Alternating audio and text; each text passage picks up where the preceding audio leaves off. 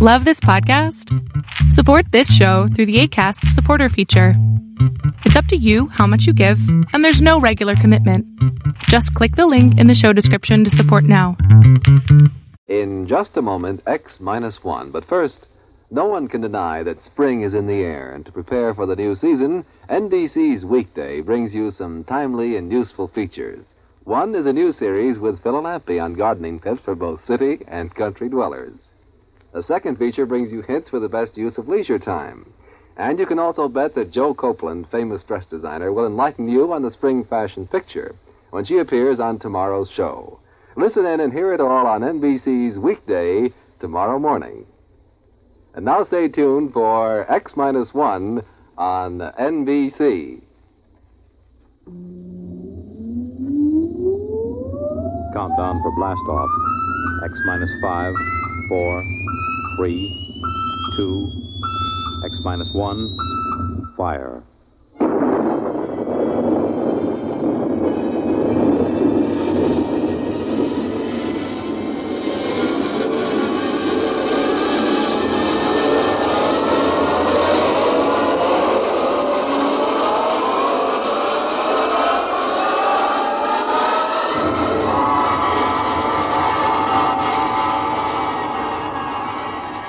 From the far horizons of the unknown come transcribed tales of new dimensions in time and space. These are stories of the future, adventures in which you'll live in a million, could be years on a thousand, maybe worlds. The National Broadcasting Company, in cooperation with Galaxy Science Fiction Magazine, presents X, X, X, X, minus, minus, minus, minus, one, one, one, one.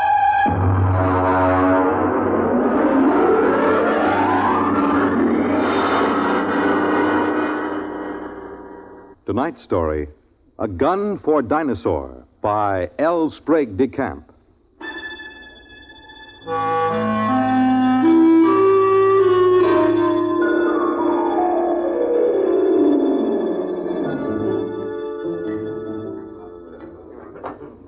Uh, just whiskey, please. No soda. Ice, Mr. Rivers? Good heavens, no. I have been in America for some time, but not that long. Well, to a fine dinosaur. head. Well, now, uh, just a moment, Mr. Seligman. I won't take you hunting late Mesozoic dinosaur. Why not? How much do you weigh? About nine stone? 130 pounds. Yeah, I thought so. It's not heavy enough. But your advertisement. You said safaris arranged to any time Well, period. I'll take you to any period in the Cenozoic. I'll get you a shot at any entelodont or even mammoth or mastodon. They have fine heads. But I'll jolly well not take you to the Jurassic or the Cretaceous. You're just too small. But what's my weight got to do with it? Now, look here, old boy. What did you think you were going to shoot those dinosaurs with? Well, I. Well, look over here in this case. That's my own gun, a Continental 600. That shoots a pair of Nitro Express cartridges the size of bananas. It's designed for knocking down elephant, not just wounding them, but knocking them base over apex. Well, now, I've handled guns. Huh? Look, I've been guiding hunting parties for over 20 years. But I've never known a man your size who could handle a 6 naught naught. It knocks him over. People have killed elephant with lighter guns, even a 375. Ah, yes, but consider an elephant weighs, well, let's say from four to six ton. You're planning to shoot reptiles weighing two to three times as much as an elephant. Now, I tell you, Mr. Seligman, I won't take anybody hunting dinosaur who can't handle a six naught naught. Look, let's pour another drink and I'll tell you why. You see, I went into the partnership with the Raja about five years ago. I call him that because he's the hereditary monarch of Jaipur. It means nothing, of course. We both wanted to do a bit of hunting again. And Africa's all played out. It's too civilized now. So when we heard of Professor Prohaska's time machine at Washington University, we caught the next plane to St. Louis. The foundation administering the machine had worked out an arrangement splitting the time between scientific parties and hunters who wanted to try their luck at prehistoric game. Hunters paid through the nose, of course, to support the project. Well, it was about our fifth safari that Courtney James showed up. He's what you chaps call a playboy, a big bloke, handsome in a way, florid, beginning to turn to fat. He was on his fourth wife. And when he showed up at the office with a blonde, I assumed that this was the fourth Mrs. James. But he left her in the outer office and corrected my assumption. Bunny? Oh, no, she's not my wife. My wife is in Mexico, I think, getting a divorce. But Bunny here would like to go along. I'm sorry. Uh, we don't take ladies. Not to the late Mesozoic. If she wants to go, she'll go. She skis and flies my airplane, so why shouldn't she? There are enough risks at 85 million BC without adding to them. I'm sorry, but it's uh, against the firm's policy. Now, look here. I'm paying you a lot of money. I'm entitled... You can't hire me to do anything against my best judgment. Now, if that's how you feel, get another guide. All right, all right. But let me tell you.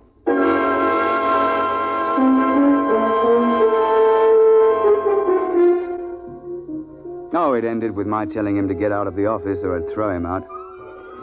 And I was thinking sadly of all that lovely money that James would have paid me. When in came another side. An August Holtzinger, a slim, bald chap with glasses. Mr. Rivers, I don't want you to think I'm here under false pretenses. I'm really not much of an outdoorsman, and I'll probably be scared to death when I see a real dinosaur. Oh, well, most of us are frightened at first, but uh, it doesn't do to speak of it. well, you see, I've always run a grocery store till my uncle died, and, uh, well, I've got a great deal of money now. Uh-huh. And I'm building a new house. I'm engaged, you know, getting married, and, uh, well, I'm determined to hang a dinosaur head over my fireplace or die in the attempt. A ceratopsian, I think. That's the one with the big horned head and the frill over the neck, isn't it? Well, uh, you want to think twice about that, you know. If you put a seven foot Triceratops head into a small living room, there's uh, apt to be no room left for anything else. I know it's ridiculous, but I'm determined to do something big for once. Since there's no more real big game hunting, I'm going to shoot a dinosaur and hang his head over my mantel. I'll never be happy otherwise.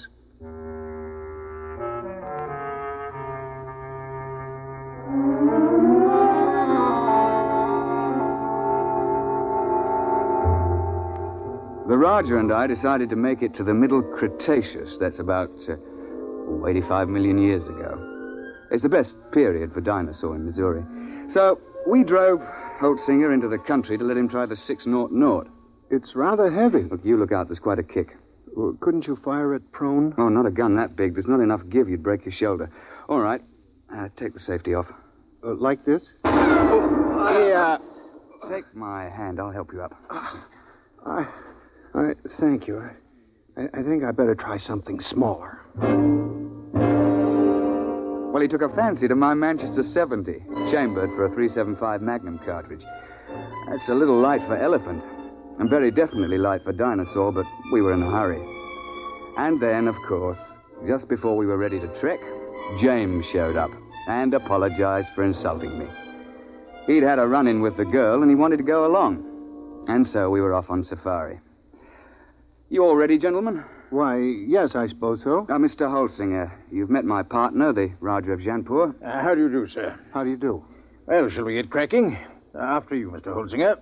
Uh, Mr. James. thank you. Let's get going. All set. We'll slam the hatch, and off we go.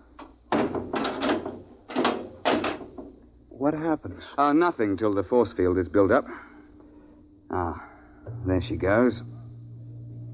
What happened to the lights? Well, there's no current while we're in transition. I don't feel well. There's usually a touch of vertigo. I shouldn't worry about it. Look, where do you shoot for? I mean, with dinosaur. What is the best shot? Well, you don't try for his brain, you know. They don't have any. Well, to be exact, they have a little bump about the size of a tennis ball on the top of their spines. And you're not likely to hit it when it's embedded in a six foot skull. Uh, try for the heart. They have big hearts, over a hundred pounds. An exploding shell in the heart will slow them down, at least. Oh, oh, I see. Why do we have to go so far for a game? Why couldn't we just go back 50 years and shoot lions in Africa? Well, the machine won't work more recently than a 100,000 years ago. Why? Well, uh, look, I'm no four dimensional expert on the subject, but it, it has something to do with what they call time paradox. You know, if people could go back to recent times, they might do something to affect history or, or kill their own grandfather, you know. And there's also some kind of taboo about sending people back to the same time again. Ah, There's paradoxes. Mustn't have them. What would happen? I'm not sure, but the university isn't taking chances. They've got about a, a billion years to cover. They won't run out of eras. Hello? Here we go. Oh, cheers, eh? Well, that's done it. April 24th, 85 million years BC. Now then, careful. Uh, keep the safety on your gun. And don't shoot unless I give the word. Why? Why should we have to wait for you? Because I'm responsible for everything you do, especially if something goes wrong. I say, Roger, open the door, will you?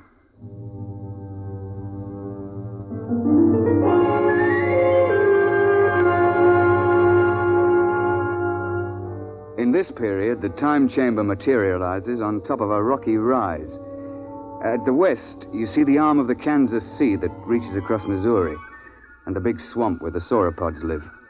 To the east, the land slopes up to a plateau. It's good for ceratopsians. The finest thing about the Cretaceous is the climate. It, it's balmy like the South Sea Islands, and not so muggy as the Jurassic.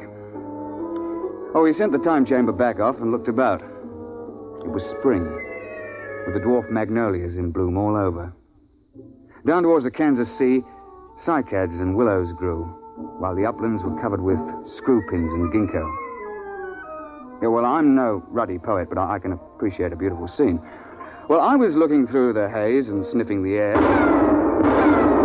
I got him! I got him! What the devil? You see it? There it goes! Confound it, you idiot! I told you not to shoot without word from me. And what happened? An ornithomine wandered out of the copse. Mr. James gave him both barrels, missed. Now, look here, James. One of the biggest dangers on a safari is trigger happy sahibs who get panicky. You're not to shoot unless you're told. You understand? Who do you think you are to tell me when to shoot my own game? Now, look here. Firstly, if you shoot off all your ammunition before the trip is over, your gun won't be available in case of a pinch. And secondly, if you empty both barrels, what would happen if a big theropod should charge before you could reload? And finally, it's not sporting to shoot everything in sight. Is that clear? All right. All right. Well, now then. First task is fresh meat.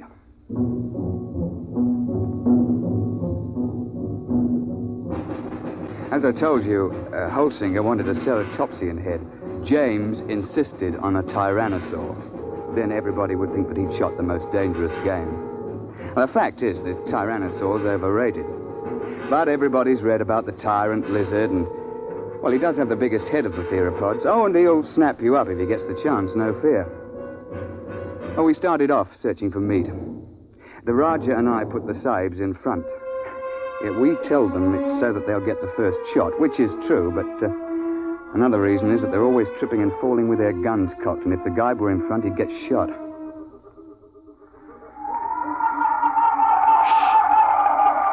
Boneheads. Where? See? Crouching over there. Feeding on those psychids. cycads. It's about the size of a man. They look intelligent. Well, not likely. That bulge on the head is solid bone.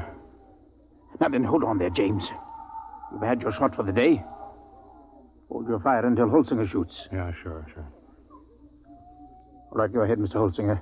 Doesn't matter which one. No, here. Try that one by the rock. There's a good clear shot. Well, take your safety off. Oh. Go ahead now. Well? Shh. Ah, nuts. I've had enough of this. James, don't. I got him clean right through the heart. First shot. How's that? I thought you were going to give Holtzinger the first crack. It's his turn. Well, I waited. Took so long I thought he'd gotten buck fever. Very well. But if this sort of thing happens once more, we leave you at camp the next time we go out. The next couple of days, we trekked around the neighborhood and then headed over to the sauropod swamp, over to the west. We were staked out along the edge of the lake, watching a big beggar out in the swamp waving his head about. And they're the big ones. They look something like the brontosaur. Can't we shoot him? I wouldn't. Why not? Well, there's no point to it, and it's not sporting. Look, if you kill one in the water, he sinks and can't be recovered. And if you kill one on land, well, the only trophy is that little head on the top of that long neck. You can't bring that whole beast back because he weighs 30 tons or more. That museum in New York got one. Oh, yes. Well, they sent a party of 48 to the early Cretaceous with a 50 caliber machine gun. They spent two solid months hacking and sawing the carcass apart and hauling it to the time machine. I know the chap on the project, and he still has nightmares in which he smells decomposed dinosaur. And they also had to kill a dozen big sauropods who came in for the party. And then they had them lying around, too.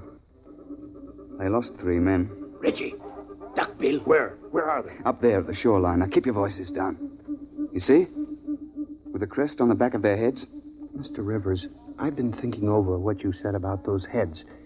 If I could get one of those duckbills, I'd be satisfied. It'd look big enough over my mantle, wouldn't it? I'm sure of it, old boy. Well, let's be off. Roger, you wait here with Mr. James. Shouldn't take us long.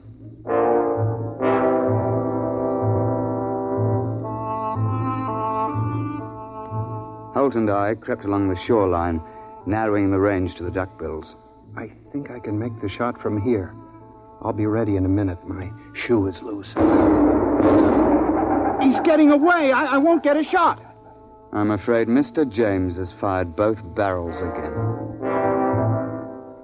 James, that's the second time you spoiled my shots. I ought Don't to... be a fool. I couldn't let them wander into camp, stamping everything flat. There was no danger of that. You can see that the water is deep offshore. It's just that our trigger happy Mr. James can't see any animal without shooting. And if it did get close, all you have to do is to throw a stick of firewood at it.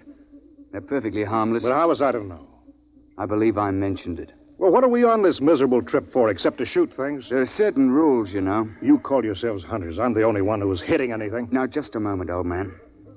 You're behaving like a confounded skite with more money than brains. I should never have brought you along. Well, that's how you feel. Give me some food and I'll go back to the base by Now, myself. don't be a bigger ass than you can help. That's quite impossible. All right, I'll go alone. I wouldn't want to pollute your air with my presence. Yeah, that's an attractive thought, Reggie, but we can't let him go. He'll get lost or starve. All right, I'll go after him.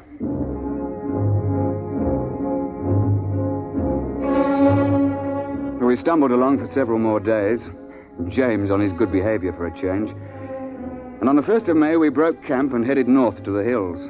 Ah, it was hot and sticky. And we were soon panting and sweating like horses when I picked up the smell of carrion and heard the thrumming of the flies.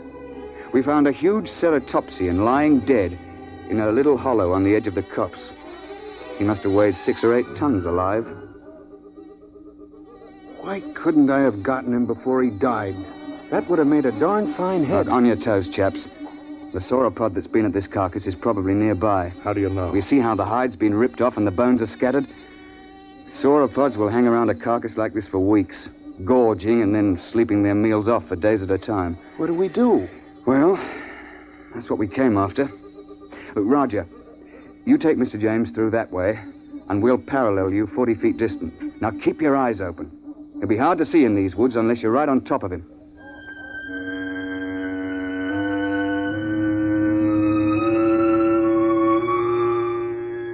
We pushed through the edge of the copse, looking for the huge flesh eater who'd been at the carcass.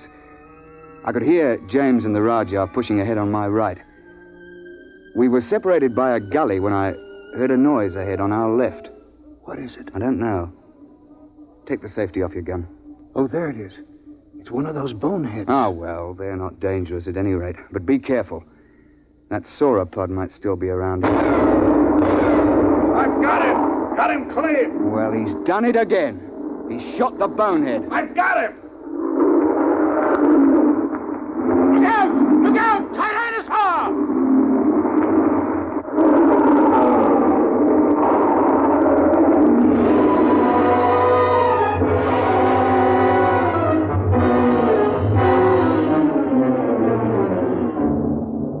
The tyrannosaur heaved his head out of the shrubbery just in front of us. Look, the scientists can insist that Rex is bigger than Trionches, but I'll swear that this tyrannosaur was bigger than any Rex ever hatched. It must have stood 20 feet high and been 50 feet long. I could see its big, bright eye and six inch teeth. He'd been sleeping off his last meal, and James fired off both barrels over his head at the bonehead and woke the tyrannosaur up. Get back! Get back, you fool! Gun's empty and Roger can't get a shot. It. There goes the beast in behind those ferns. Holtzinger. Uh, Holtzinger! Come back! Your gun's too light for that beggar! James came bolting back in a panic and blundered into the Raja, sending both of them sprawling under the ferns. The Tyrannosaur came after them to snap them up. Holtzinger began to blaze away. He got off three shots through the beast's body with that little light gun. Tyrannosaur whirled around to see what was stinging it. The jaws came open, and the head swung around and down again. Holtzinger got up one more shot and tried to leap to one side. The tyrannosaur continued its lunge and caught him in its jaws as he fell. Reggie, Reggie! Stand clear! Heart. Heart's the only chance. It's no use. There he goes. Try a long shot. Ah, no, missed him clean. Poor Holtzinger. Well, that's the end. He stopped screaming. Did you notice? Oh, yes. Well, I expect we'd best track the beast. He, he might be dying. We should try to recover Holtzinger's remains. Yes, there's nothing else to do. No, nothing. A bad show all round.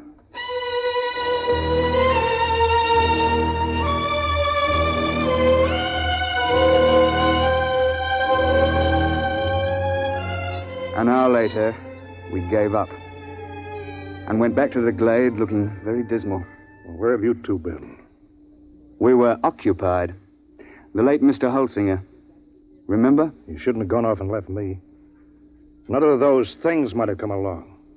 Isn't it bad enough to lose one hunter through your stupidity? What? Sure, you put us in front of you, so if anybody gets eaten, it's one of us. That's. You stinking little swine. If you hadn't been a first class idiot and blown those two barrels again, this never would have happened. Holtzinger died trying to save your worthless life. And I wish he'd failed. Oh, I, I ought to. Now then, my Laddybuck, I'm glad you did that. It gives me a chance I've been waiting for. Now get up. And I'll be glad to finish off. You won't finish anybody off. All right, put your hands up. Both of you. Put that gun away. Don't be an idiot. I won't let anybody do that to me. You can't get away with murder. Why not? Won't be much left of you after you're hit with a 600 explosive shell. Nobody could prove anything. They can't hold you for a murder 85 million years old. The statute of limitations, you know. Nice work, Roger, old chap. Yes. Uh, Cr- Cretaceous rock. Doesn't quite have the balance of a cricket ball, but it's a bit harder, what? Well, suppose we tie this chap up and uh, take him back to camp.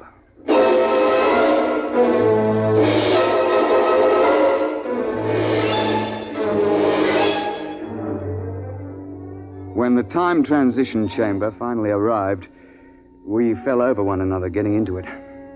We dumped James in a corner and threw the switches. You two should have killed me back there. Why? You don't have a particularly good head. Wouldn't look at all well over a mantle. You can laugh. But I'll get you someday. Yeah, close quarters, isn't it? someday I'll find a way. I'll find a way and I'll get off scot free, too. My dear chap, if there was some way to do it, I'd have you charged with Holtzinger's murder. Look, you'd best let well enough alone. No, no, I'll kill you. Both of you. Somehow. Cigarette, Roger? Thanks.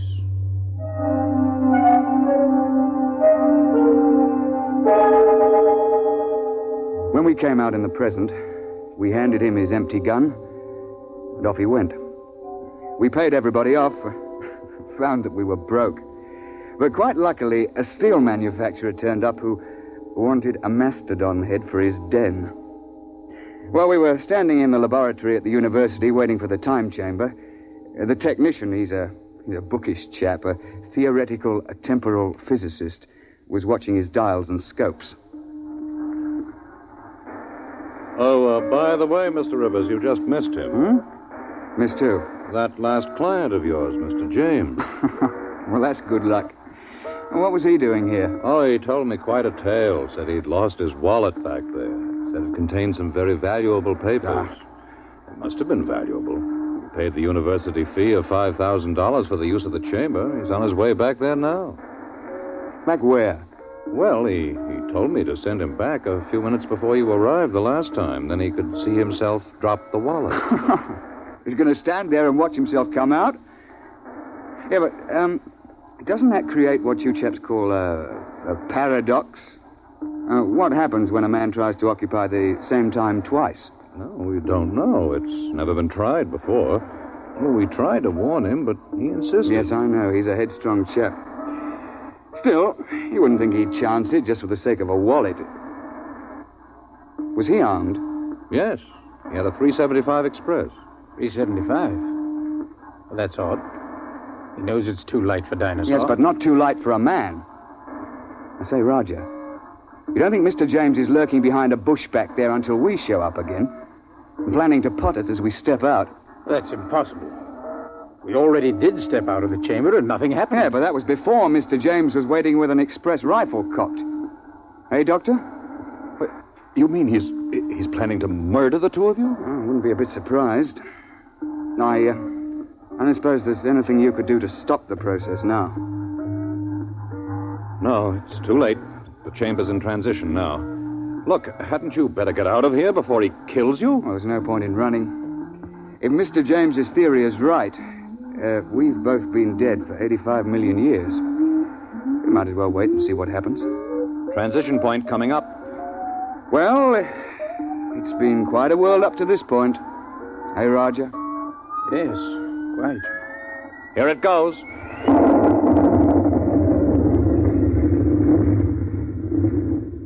Reggie, are you all right? Uh, well, I seem to be.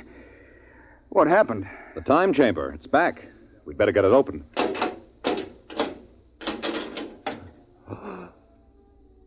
Good Lord, look at that. Ghastly, isn't it? Where did it come from? I'm not sure. But I rather think it came from the Middle Cretaceous era. It wasn't here a moment ago. Ghastly mess. Looks as if every bone was pulverized and every blood vessel burst. I dare say. But that's his gun, all right. It's James, there's no doubt of it.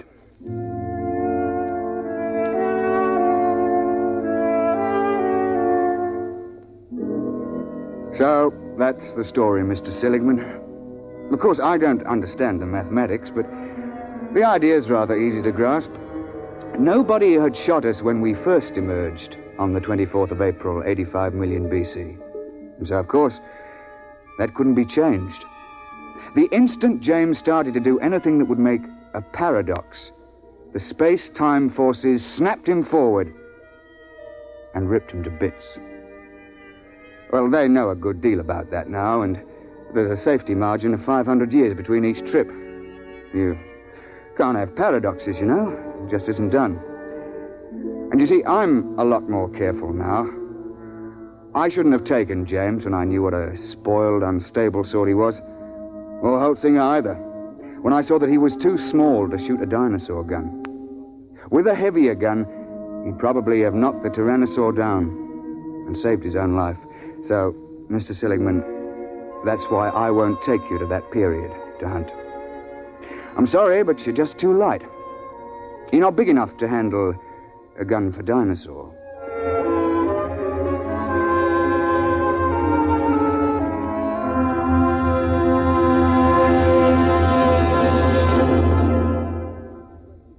You have just heard X Minus One, presented by the National Broadcasting Company in cooperation with Galaxy Science Fiction Magazine, which this month features the story of a man who develops a spaceship that travels so fast that its pilots vanish mysteriously into thin air. Read the Vaughn Shelton story, Point of Departure, in Galaxy Magazine, on your newsstand now. Tonight, by transcription, X Minus One has brought you A Gun for Dinosaur, a story from the pages of Galaxy, written by L. Sprague de Camp, patent consultant and one of our leading authors of science fiction. It was adapted for radio by Ernest Kinoy. Featured in the cast were Alastair Duncan, Wendell Holmes, John Gibson, Donald Buka, Warren Parker, and Alan Hewitt. Your announcer, Fred Collins. X Minus One was directed by Daniel Sutter and is an NBC Radio Network production.